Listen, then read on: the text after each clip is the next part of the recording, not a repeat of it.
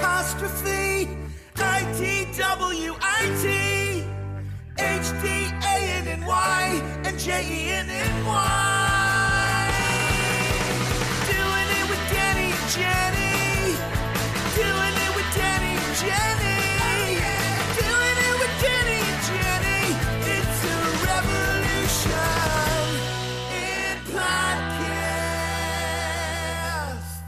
God. Every time I hear it, I hear just another nuance. It's like listening to Dark Side of the Moon, you know, it's just like just you hear different things. Thank you, Eli Braden, for Yes, that. thank you all. Yeah, it's beautiful. Every it's like listening to Whitney Houston sing the national anthem. Oh yeah, I didn't care for that. Uh, but um uh the uh yeah, no, it's it's it's quite amazing. It's always hard to live up to that theme song, but I, I think we're gonna do it this week. I think we are too. I got us a great guest. You did, you nailed this one. I really did. Some of them have been real stinkers. I mean, we've had some garbage, absolutely. But you know, you know how I've been watching all the Marvel movies? I do. It's all you talk about. I know, I'm obsessed with it. So to have an agent of Shield, I mean, I mean, come on. Yeah, yeah. come And also, you know, he's done other things. We're gonna talk about that. Yeah, we'll talk about that later. But I mean, come on. Everyone it is Clark Gregg. Great Give Clark. Gregg. Thank you. Thank you for having me. Big fan. Thank you for having uh Oh, no one ever says that. Thank you for that. No, I've been listening to the pod. You are both well known to me, partly because I think we have some friends in common. Bill Wrubel is a very good friend. of Yes, mine. I know. He talks about you all the time to the point where we it's almost a drinking game. Oh no. And and also, I don't know if you'll remember this because it was several years back, but your wife, I met your wife and you um, in person at Victor Fresco's uh, um, uh, Fourth of July party That's right. at, at one point. So we had met there, and I was always like, "You were." She has changed her name to my ex-wife. Oh, I, oh, mine too, by the way. I So, know. I know. the- I heard wife- about, the heard about that brought- on the the- the wife I brought is my ex. asked to depart. Yeah, you know no, I have without your ex-husband. Emmys. It's yeah. That's So- why Yeah. I'm. That's why I have no Emmys behind me. I'm going with the story that she took them. Oh, she took them. Any Yeah. research will prove that that's not true. Yeah, my ex and I are actually we are much closer now than we were in our last years of marriage. It's very bananas. So, Super same. yeah, it- it's Really? it's like You want to get along? There's just a legal procedure you need to do. yeah, and it, it- and we just are doing yeah. It's it's really fun. But you guys were all. I was really like both of you were really. I've uh, I I had three kids and I have twin daughters, and we hadn't diagnosed her yet, although we thought. But one of my twins was on the spectrum and a little bit like a, little bit like kind of spacey, and some people don't warm up, didn't warm up to her right away. Um, and both of you guys were like really kind to my daughter. So it was like I I I- I think about um when you come up or your ex comes up, I I have nothing but fond thoughts for you. So That's good. Thank yeah, you. yeah. Um, I'm Thanks for not being asked. Doubly glad to be here. Yeah, yeah. Well, okay, so let's just start with where are you from? How'd you get started acting? When did you start? Let's give you give me your origin story, your villain Yes. origin story. Um, uh, my dad is a minister and a professor from the Houston area. Oh, really? That's Uh, yes, and uh, and he was a, a chaplain at a boarding school in Newport, Rhode Island when I was little and born, and in various grad schools. But I moved a lot of places: um, Rhode Island, Boston, Philly, Chicago, and then I settled in North Carolina for most of high school. And um, so I kind of call that home. And then I moved to New York when I was nineteen, and. Uh, Did you always want to act? I mean, was that something? Was did you No. have? Uh, no.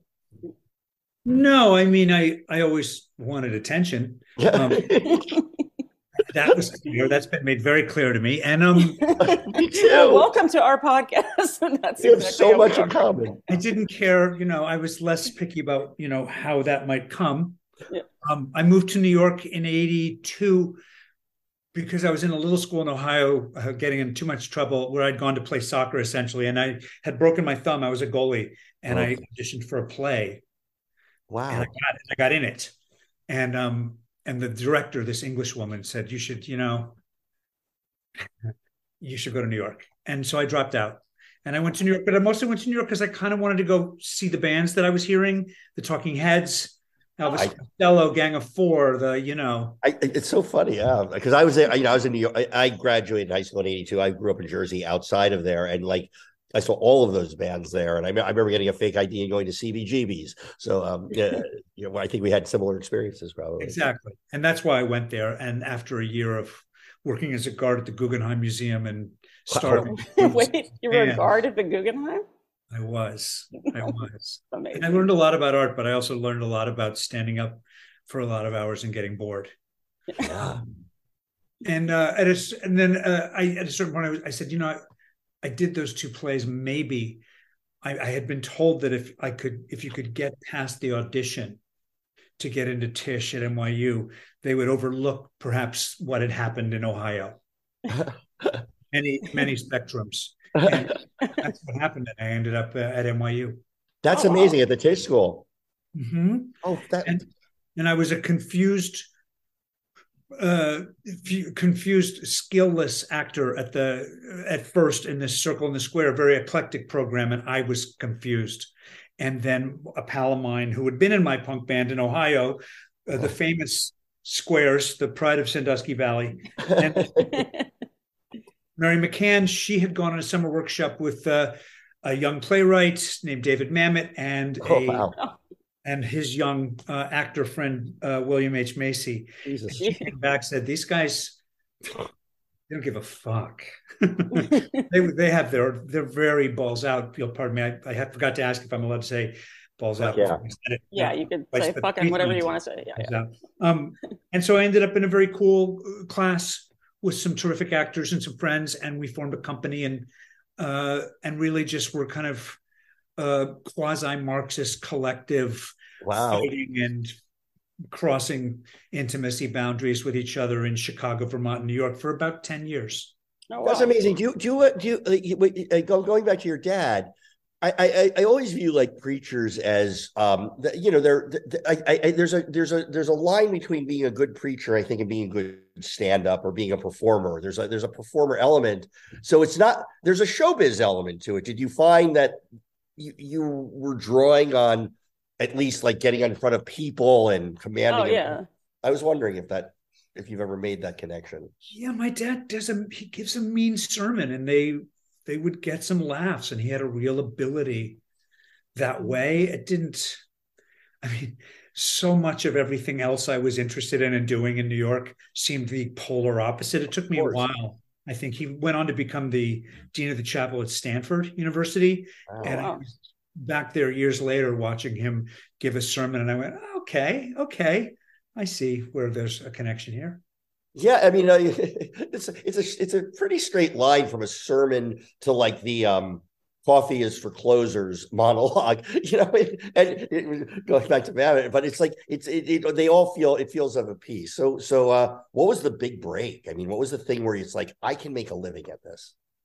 you know I, i'm uh i feel like it's still coming i'm Yeah, you know but i that company i mean the the fun thing our mutual friend the terrific um Bill- Bill Wrubel. TV comedy writer Bill Wrubel. He was a member and uh, uh, someone who was involved at Lincoln Center Theater.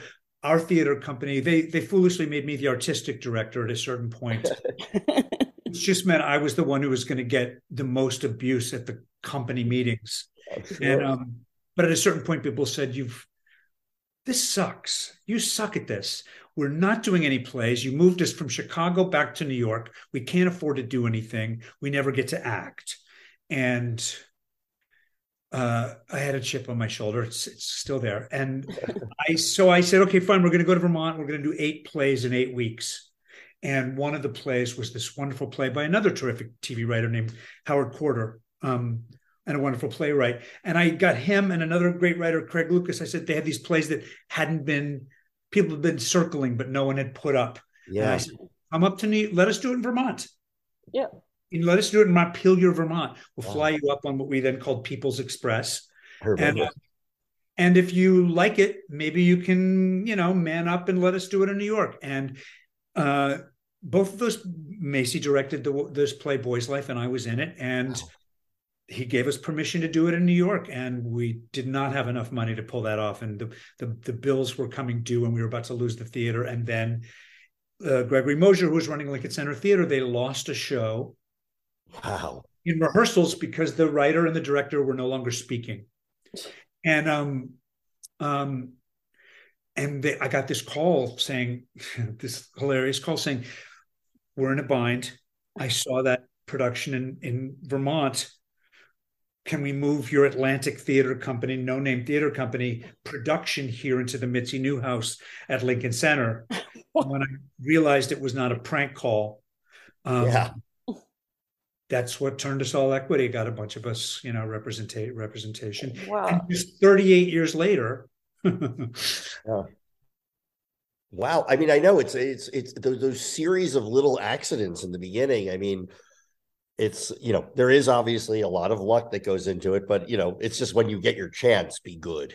You know. So Yeah. uh, At what uh, point did you then move from theater to TV Selling out. movies? Yeah, selling out. again, that's still going on. I'm still looking for the opportunities. Yeah.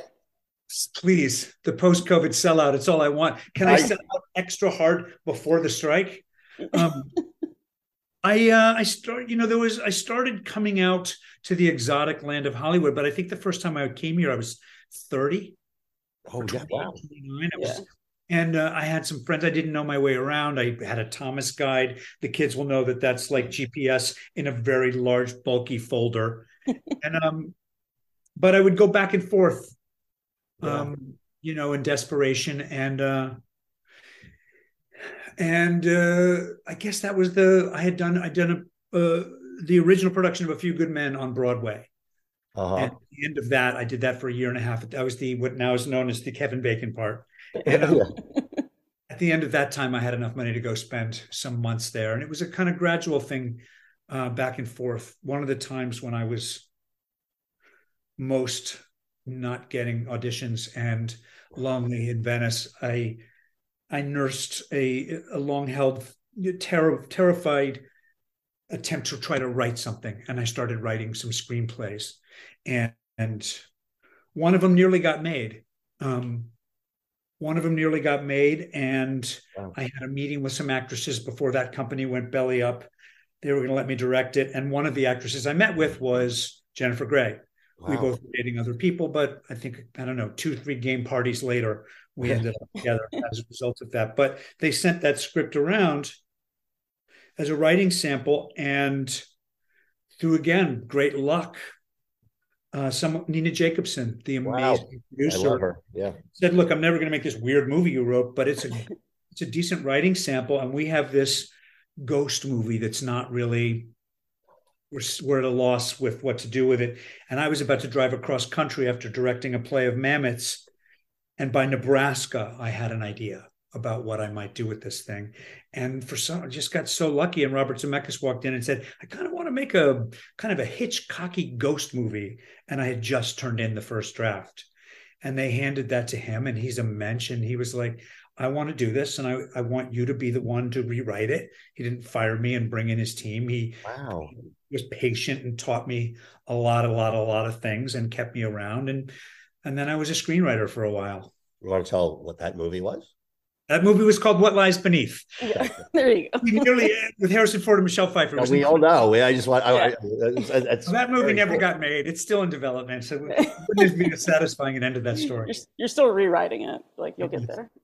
Oh my God! I mean, I I I have two movies I've sold that will never see the air and the light of day. So I've never had one produced. So I feel you. No, I'm good. I'm a good failed pilot writer. I sell them like crazy. Do you remember like the first the first thing like like were you first like on uh uh was your first appearance on either the big or the little screen? What were those things? Were they? Did you go to the Um, commercial? yeah, yeah. Uh, after that play, was it after a few good men? Uh, I think it was after. No, it was before. After Boy's Life, there was a, a casting director um, who took a you know took an interest, I guess, and she put me in the deep ensemble of this. This guy Roland Joffé had just made The Killing Fields Right. and Yeah. The Mission, amazing director, and he made this movie called Fat Man and Little Boy. Uh, About the bomb. the Atomic Bomb with Paul Newman. Yep, I remember I it. had a small part as Paul Newman's attaché, but suddenly I was in You're in a Paul Newman movie. Mexico. yeah, you're. I was that's in insane. Mexico with John Cusack and John McGinley and Paul Newman and Bonnie Bedelia and having this amazing adventure uh, with all these actors in Mexico. Wow. Was that a pinch me moment for you? I mean, or were you like, had you been working long enough that you were just like, let's do the work? Or I was, I didn't know what I was doing. I was really kind of scared a lot. They'd all done a lot of movies, and I kind of wasn't even. Were you sure. able to like enjoy the moment? Because like I feel sometimes I don't enjoy the moment. Like I'm just looking to the next thing, or I'm like. Yes, I mean. One of those moments that I think of and I cringe so much is there was a really busy walk and talk through a hospital as maybe John Cusack had been um, nuked by accident. And I remember I just was so afraid I was going to screw up the timing and someone would yell at me that I got through the traffic and said the line in the right place. And I got to the end and I was like, yes, so happy over doing the most mundane thing. And I looked and like two or three of the really cool actors were looking at me like, oh my God. Oh God. it is blocking. And he went, yes. I was just a theater guy who was confused. that's that's really amazing and very relatable. I think it's like that that kind of like unbridled joy. You still break out in a little embarrassment sweat. Yeah, I, I, well, thank you for sharing that cringy moment with us.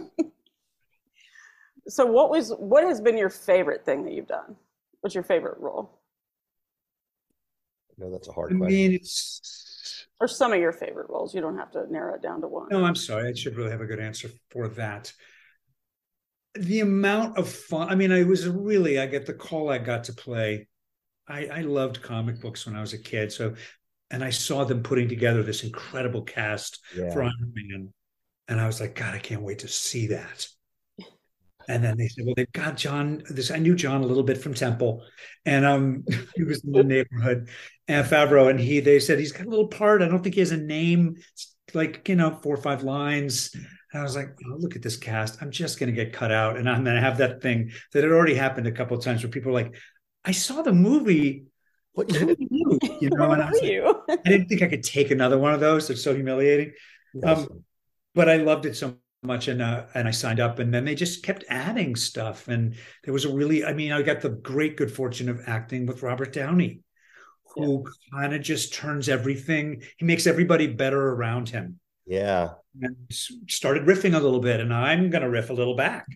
I mean, until they fire me. Right. And pretty soon he had more and more scenes and and then more movies and then I was dead and then I was not so dead and all of a sudden it was kind of 10 years of geeking out and, and, uh, to be a part of that and that was something because it, it, I was it was the next question for me in that world. You were a fan of this kind of material growing up like you would i thought i was a real big fan until i met the real big fans. Yeah, until you went to comic i had some things i dug but i definitely moved into sci-fi and stuff at a certain point in high school.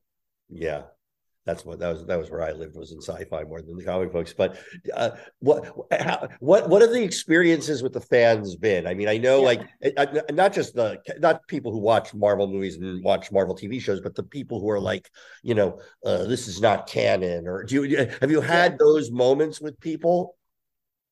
I mean, it's funny you say that. There's a lot of those moments going on right now.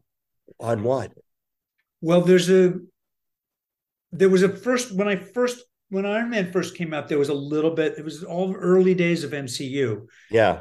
Um, Marvel Cinematic Universe to anyone, anyway, and um, but there was some anger. Like there are Shield agents in the comics. Who is this Coulson? He didn't exist. They had oh. invented him, and I was like, I'm gonna get my, I'm gonna get, shut up, gonna get me killed off.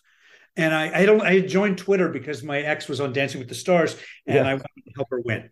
and uh, and then I was on there seeing all these people wanted to get me killed off, and then they put out a comic, and I was in that, which was doubly fantastic because a I wanted to die, b they yeah. made me handsome, so triply, and also kind of in, ensured some longevity. Yeah, I'm canon, motherfucker. And when I got killed off, there was this. I mean, they, you know, the look, you're gonna. I'd been there. Finally, they, I had the character had become big enough that they actually had me at Comic Con on the panel for Thor and I'm sitting there backstage, and Marvel runs runs Comic Con and does fun stuff for the fans like nobody else. Yeah, I was back there, and Joss Whedon came in with like, "Oh my god, this has to be Avengers," and he and and and I was like a fan of Joss Whedon, and then he came over and said, "Can we introduce you? I'm going to really, I've got really good stuff for you in the Avengers," and I almost just died on the spot, and um, and that was how I found that out.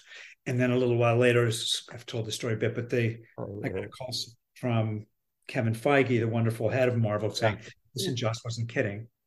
You have really fun stuff to do in Avengers." And I was like, "This is amazing, Kevin. I don't know how to thank you." And he said, "Yes, what happens to you is what brings the Avengers together." Just, no, no. Oh. Um, but I was so flattered that they thought anyone would care because Coulson had been this kind of snarky bureaucrat to a certain extent with some secrets, and um, and so I was thrilled when people cared that he seemed, seemed upset that he died, and um, and then I went back to my kind of lower profile indie film life and got a call saying we you know Disney owns Marvel now. We think this could be an ABC show and uh, and then there was the kind of uncomfortable like can this be an abc show? How can it work? Does it cross with the comics and the movies? And that was its own very thrilling journey and really fun. I loved that cast. I loved doing that show. And then it ended. And um, How many seasons? Yeah. it was five seasons of 22 wow. Well, that's a lot. it was intense. It was intense. A lot of bad injuries for people the stunts and everything Yeah, and you're doing a you know, movie every week. I mean, yeah, or you know, and like trying to live up to the expectations. But you know, the showrunners Jed Whedon and Maurissa Tancharoen Whedon, they trying to at a certain point really wisely kind of took the parts of Marvel that no one else was using much yeah. and um and made it their own. But um now there's a thing where you know, it's, as you probably know, there's this whole Disney Plus Marvel universe and Agents of Shield has been on Disney Plus. It might still be, but there's a real hot debate. Is Yeah. Agents of Shield canon? Is Coulson alive in this? Is he dead here? Do they know? And I find it all just really touching that people want to argue about. it. Well, it was funny. I'll just say this as a fan because I do remember, you know, you know, you had a you had a you had a, the kind of a small part in Iron Man, but you felt like you you could feel the slow build of your character throughout these movies. Like you could feel it. You could feel like, oh, now he's getting, you know, there's another line of, you know, and you're, you're they he would humanize you, and and like so your death was it was earned. It was like, and and I think the advantage of having like a universe is mm-hmm. that you can build on these, like you can really earn your moments. And I think that Yeah. helped. That's well put. I feel very fortunate because Kevin and Marvel was very nimble. Ludi Yeah. They were very nimble. They they recognized, and the filmmakers they used, Kenneth Branagh and Joss and John Favreau, Yeah. they recognized that there was something this character was doing, which was in a world of superheroes and super agents. This guy was a little bit more us. Yeah. So when he was Yeah. killed, all of a sudden there was all these people around the world, weirdly like hashtag Coulson lives, and that's why there was a TV show. So this goes Wow. back to the original question. I was I was very lucky to be I was them. I was their avatar. Yeah. And that was really a thrill. And still is a thrill. So people have a real kind of ownership of that character that I love. I love it also. Like, Like- it's, it was rem- uh, one last thing. I'll let you go, Jen, because I'm just geeking out right now. But um, I'm so sorry. But um, no, I I love like superheroes need that. Those those movies do need a person we can be. I feel like I feel like the appeal. What reminded me of you, like I felt like your your character could as easily could be lifted and be in the boys on um on uh, you know that which is like which it, has that same kind of like you have that attitude of it is a show I love by the way Me too. and Me too. and it just it it, Yeah. it you were human and so I just I really it, it's not easy to do he that. got to Tony Stark fulfills this to a certain extent, but he's also Iron Man. Someone has to be going teasing people a little bit, like, okay, Thor, settle down. exactly like Yeah. someone has to roll their eyes at them occasionally Yeah. Yeah. sorry Jenny go like I um, felt having watched like having watched all those movies just back to back, I always felt like your character was someone who was also you were there for all the superheroes. Like you were an advocate, like you were so, so supportive, yet you had depth to you. And I feel like a lot of the fans, because believe me, when I started live tweeting, I really got just a snippet of what you must feel like from Marvel fans. What you know, like I tweet something during a live tweet, and people are like, "No, you don't understand. If you read episode, you know, whatever." But like your character was someone that was always there for them, it was always on their side, and I feel like that's the reason there was so much love. That's really like, smart. I, I agree with that. I, I mean, thank you. I, I, I, it was a chain letter that really brilliant writers and filmmakers kept adding to. Yeah. Like script, and I'd be like, "Oh my gosh, that's funny." He's going to tase Tony Stark, um, Justin Theroux. He's going to tase Tony Stark and uh, watch Super Nanny while he drools into the carpet. I'm like, I, I'm loving this guy more and more. And then Joss came in, and Joss picked up on the thing, which is, oh, he's a huge fanboy. Snark aside, he's got playing cards. Sn- Yeah. You know, that like, and that was part of the pitch. You know, when he said, "So maybe you're not dead," I was like, "Well, tell me, because I don't want to." mess with anything cool that we did. And he said, Oh no, he thinks he had a close call, but he was brought back from the underworld using fiendish technology that has left him permanently scarred. And I went, Okay, if it's Orpheus, I'm in. That's wild. You, what an interesting thing to say though about that chain letter because it made me. I think what I think what has separated, at least for me, the Marvel Cinematic Universe from the Star Wars Cinematic Universe is there is an over there is a character like people are building on things and yeah they'll take things that are flights of fancy like WandaVision isn't like anything else and things like that but but it is consistent in the way like that I I, I found I I had for me I I've enjoyed the Star Wars movies but they never this one felt like this guy this one felt like Rian Johnson this one felt like Yeah. so it says and and they were reluctant to sort of pull they, they seemed to wipe the slate clean so i couldn't i couldn't attach to them as easily i think personally so The DC or the Star Wars. star wars stuff Yeah. and i mean dc is its I mean, there's a the the monumental accomplishment of Kevin, Lou D'Esposito, Victoria Alonso, the people at Marvel to have done this so consistently with, as Jenny, you just said, such a discerning, knowledgeable fan base. Who because it's really cool. You go to a Comic Con, I got parents and kids passing this thing they loved onto their kids. I've and of our TV show, which was very diverse, all of a sudden I've got a bunch of Asian, Latina young women coming to look at the heroes that they've done, and they've been really pushing in that direction to the to the anger of some people on Twitter. May they go fuck off. yeah Uh, right. And I think what they that, that nimbleness is really. I mean, it's stories. You can't be too reverent about them. It's just the right amount of reverent. But I have to say, as a big time Star Wars fan, I mean, I was there opening day as, as a 14 year old and I watched it twice in a row.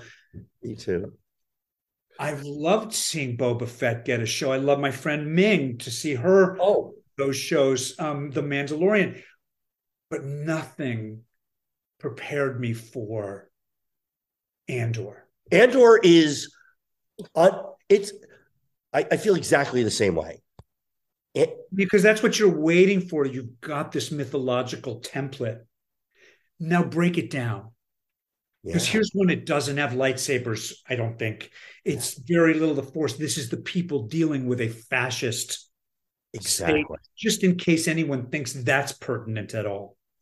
it, it, was it, it, it existed i don't know it was it's it's honestly the most human um uh of all of the star wars properties that i've seen all it, it, it, I, very very moving it was well written in a way that like you could have placed those characters with that struggle in a period drama in uh, you know 1940s or or a feudal drama you know in, in- you know it, it, it all worked it, it, Great point. That's a great point. It could have been in Vichy, France. yes exactly and and and, and those char- and yeah it was just it was it i was so shocked and moved by it um and just just brilliantly executed and written um i feel Yeah. the same way um yeah so that's so what why do you have? What do you have up next, Clark Gregg? Um, thank you for asking. Um, I I had a busy a busy last year and a half, and things are just going to start to come out. So I did a really wonderful um, Netflix show. Uh, a couple of them. One is a series that comes out in I'm hearing April. Okay. called Florida Man by this terrific Oh. writer, Don Todd. And it's Edgar Ramirez and Abby Lee and Emery Cohen, just wonderful actors. Um, um, my friend Michael Costigan and Jason Bateman, their company Aggregate, produced for Netflix. It's a kind of a noir comedy set in the kind of psychosis of Florida. Anthony LaPaglia, wonderful Wow. Oh wow. really great really great i just uh just watched the first episode and i'm kind of thrilled for people to see it i did a i What a great a, name, also Florida man. It's just like it, it you Yeah. you get it right away. So it's like I, it's fantastic. yeah, and funny noir out of sight it's my favorite Yeah. kiss kiss bang bang it's just in that world which i love so much Yeah. um uh, i also did a, a, a thing that i don't think i've told anyone i did this a really cool limited series called painkiller from this wonderful producer Eric Newman and the director Pete Berg, and it's from this novel Empire of Pain, uh, not a novel, uh, a nonfiction book about the Sackler family. Oh wow. About the it's about the rise and fall of that family, Yeah. um, with a bunch of other storylines. Um, uh, Matthew Broderick is in it. I play his uncle, the Arthur Sackler, the guy who started the whole thing, and Oh, wow. it jumps it back and forth into a couple different timelines and it's a really out there wild lyrical attempt um kind of- shakespearean to me but in a really funny pulpy way at this family losing their mind Yeah. And, and the, You- the- you know. compromises and the I mean the shit it's really it's I, I'm I'm in on that. I've been following all of that stuff. So yeah. yeah it's a Is really that going to be on Netflix Dope as well? was- that's on netflix The- Okay. i'm not sure when but, like very different than the brilliant Dopesick Yeah. It was a book I read and was fascinated by, and Michael Keaton was amazing in. This is a very different way into that world because it's a. I don't think you can tell this story enough because it's so. It's such an interesting take on the way kind of greed warps morals and Yeah. late stage capitalism and mass murder. Yes. Yeah. That's uh, uh And sexy and fun. You're gonna love it. Yeah, no, it's super. Sexy and fun. Oh well, we'll look, we'll look forward to those two things. That that that's, that sounds great. Um, Shan, should we move to our the you know the our our our uh Our, our viewing. Yeah we usually uh talk about the things we're watching that we're not a part of and are jealous of usually and um um trying to think what I but you go first. I'll, I'll, I'll try and remember. You want me to go first? No, I want Clark. I, I know. I'll you guys to go first. Well, I'll go. I mean, obviously, I've been watching like a new movie every day. That's an old movie Oh, yes. that I've been live tweeting, yes. which has been incredibly enjoyable. But I'll say of the new, mo- like the new things, I just watched Tar. Have you all seen that? Yes. No. That, is it great? Kate, she's fantastic in it. Like I thought it was, her performance was absolutely brilliant.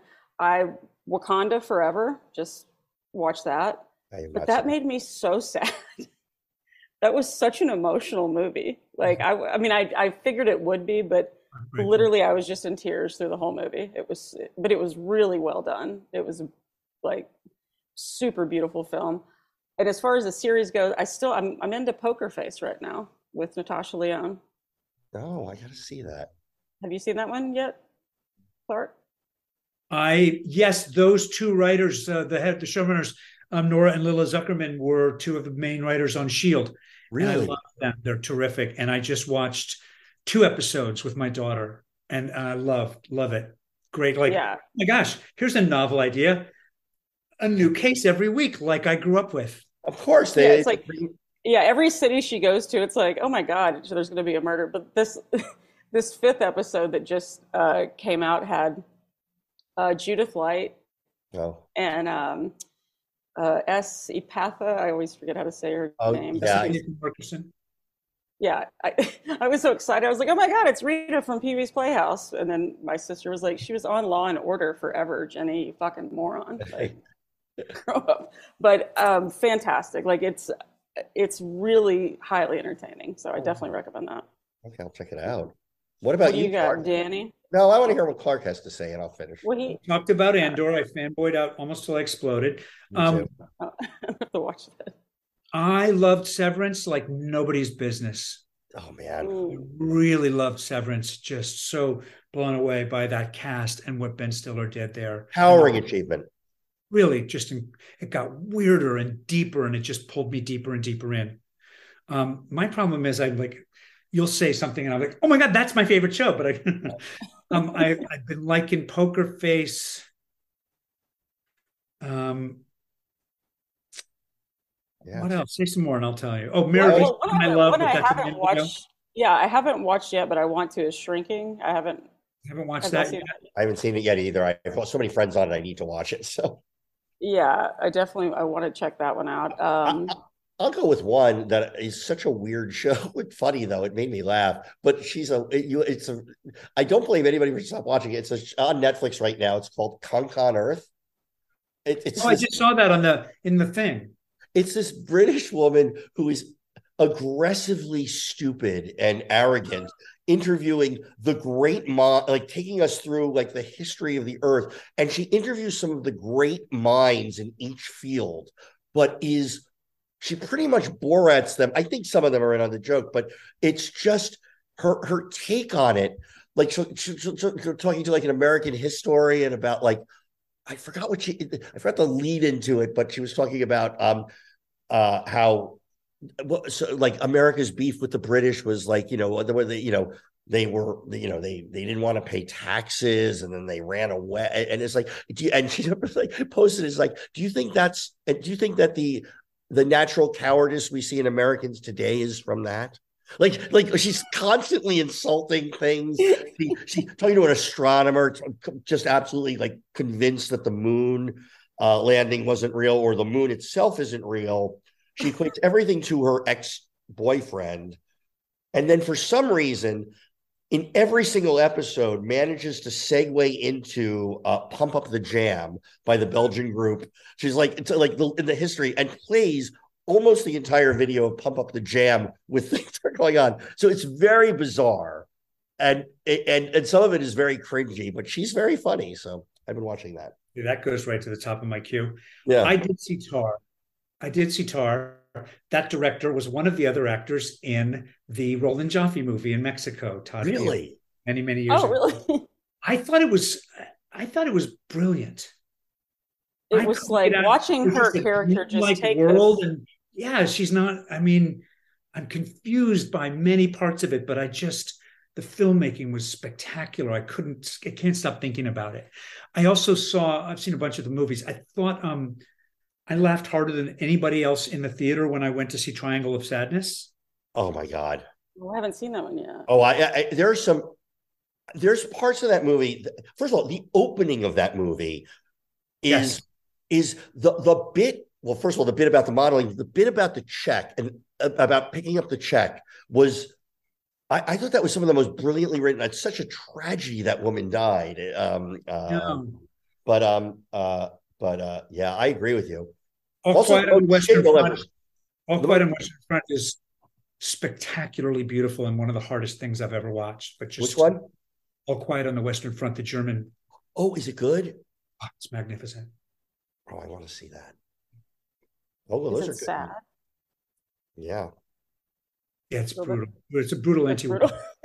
one, but just gorgeous. There's are there are a lot of fun movies about World War One in particular. It's, it's No, and I mean, I love, I love There the should Academy. be. I love it, but it gets to be this time of year, and I'm like, oh my god, yeah, I have the bandwidth to take on all the sadness. I know. so it's a lot. It's a lot.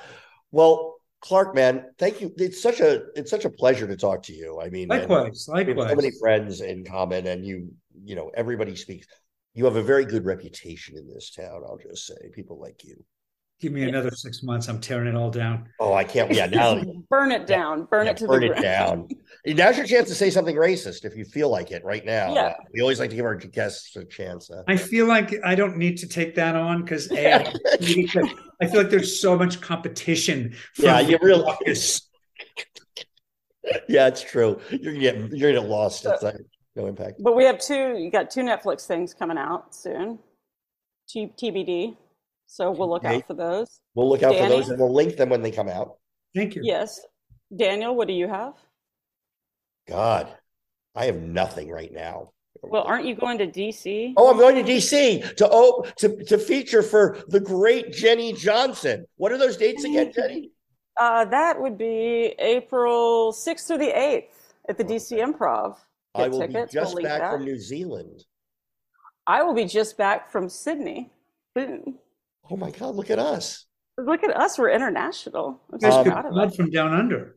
Yeah, I know Yeah. it's a lot is separately. Well, um, yeah, well, th- thank you, Clark, for everything. Thanks for having me. Really a pleasure to talk to you guys. And uh, um, we're going to say goodbye, but you're going to stick around because we're going to take a quick picture. But thank you, Doing It Nation, for sticking with us all these years. Yes, thank you. Love y'all. And, Tune in next week. And eventually we'll figure out how to end this show definitively. Yeah, we've yet to. I mean, how many years have we been Want doing to play the song again? It's a really good song. Yeah. Another We need a closing song. That's what I will do it. Okay. Oh, You well, just Eli to heard. Actually, that's what we should do: is ask Eli. A really make us- sad version of it, like the sad version, you know. anyway, thanks again. Thank you. All right.